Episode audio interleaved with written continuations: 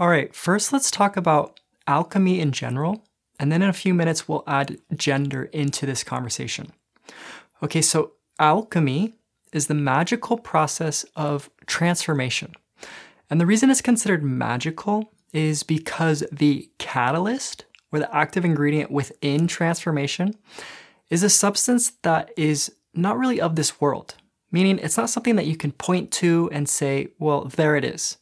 Because this uh, catalyst, it doesn't exist in a quantifiable, specific form, but instead it's this unknown factor. So it's abstract and it's mysterious. And this is kind of like um, the evolutionary instinct, or it could be like the healing process, or falling in love, or receiving intuitive promptings. So these are all primal, instinctual, cosmic forces which are acting on you and flowing through you.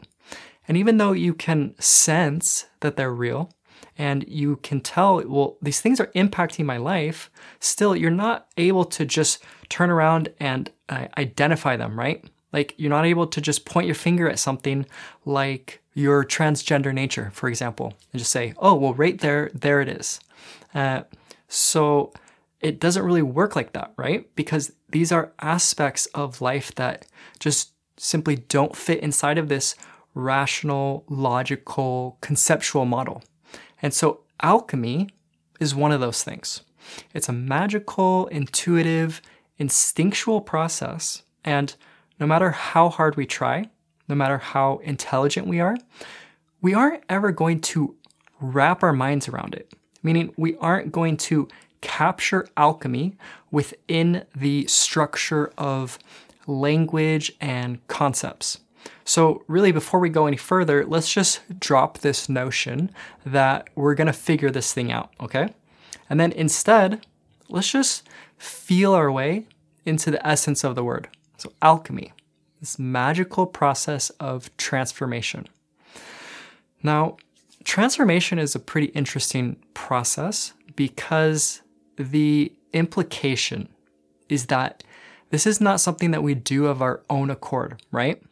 Like it's not something that we can independently create within ourselves and then like take credit for it. And you'll notice that when you listen to people who have been through genuine transformation, they aren't really saying things like, oh, yeah, you know, look at me, I did all that. no, the people who truly change, they look back on this process and they say something along the, along the lines of, well, transformation happened to me. It was a process that I went through, and then I just came out on the other side different than when I went in. And so, in their own way, they allude to this mysterious active ingredient, which we've been talking about, or this magical cosmic evolutionary force, which, when combined with their situation, with the raw details of their life, uh, then the end result was transformation. And so, even if they don't specifically articulate this notion, they always leave room for some it, within their explanation for this mystery. And I think that's because, on some level, they recognize this notion that transformation isn't something that can be pinned down.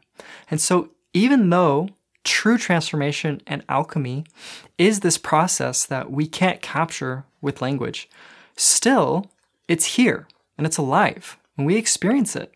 And so, most importantly, this is something that is available to each and every one of us.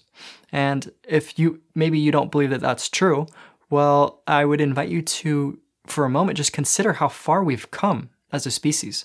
So, starting out wherever it is that we started, compared to where we are now, and compared to where we're going, I mean, it just seems like all of life is going through incredible transformation. We've got people, plants, animals, earth, everything that is alive is going through this alchemical process.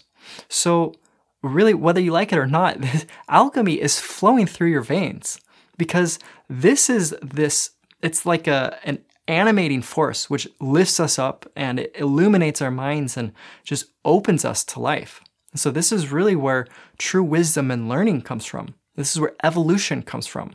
And this is how we, as these flawed, insecure, small, fearful beings, magically transform into the kinds of people that we never even knew that we could be. Because if you think about it, growth and evolution and expansion don't really come from us, right? Or in other words, the person you are today isn't the person you are becoming because who you are in this moment isn't wise enough, strong enough, intelligent enough, capable enough to be the person you are tomorrow. Otherwise, tomorrow you would already be today you. So that gap, which everyone experiences, that bridge between who you are and who you are becoming, that's the alchemical process. And when you get to the other side of something, whether that something is a challenge or a heartbreak or a failure, and then you turn around and you can't really say like how you got to where you are, that's alchemy. That's the fire of becoming. It burns the old and it makes way for the new. And so, in a gist, that's alchemy in general. And then, if we were to add gender into this equation, well, now we've got gender alchemy, right? So, keeping in mind everything that we just talked about, let's consider what is a gender alchemist?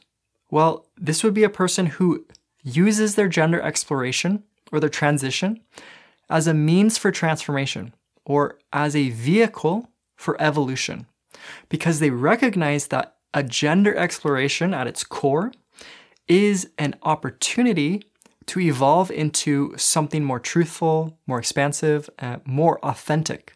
And they also recognize that alchemy is the key to getting from here to there, from where they are now to the person they are becoming. So when it comes to a gender exploration, alchemy is going to be your best friend because the magical component of alchemy is the catalyst which is going to get you to this to the other side of transformation which means that the person you are becoming you're walking into that person that you dream of they're waiting for you on the other side of alchemy. And all you have to do as a gender explorer is walk across that bridge but like I said, just knowing alchemy as a concept, just thinking about it, that's not enough. It's not even close. So, what you're going to need is some tangible, actionable practices that you can apply to your gender exploration, which is exactly why I created this Gender Alchemy 101 series. So, this conversation right now, this was the introduction to this series. And then next up, I've got a simple three step process that I want you to follow. So, the next three posts that I release, those are going to be steps one through three. So make sure that you check them out in order, and then I will meet you on that bridge. All right, my friend, I'll see you in the next one.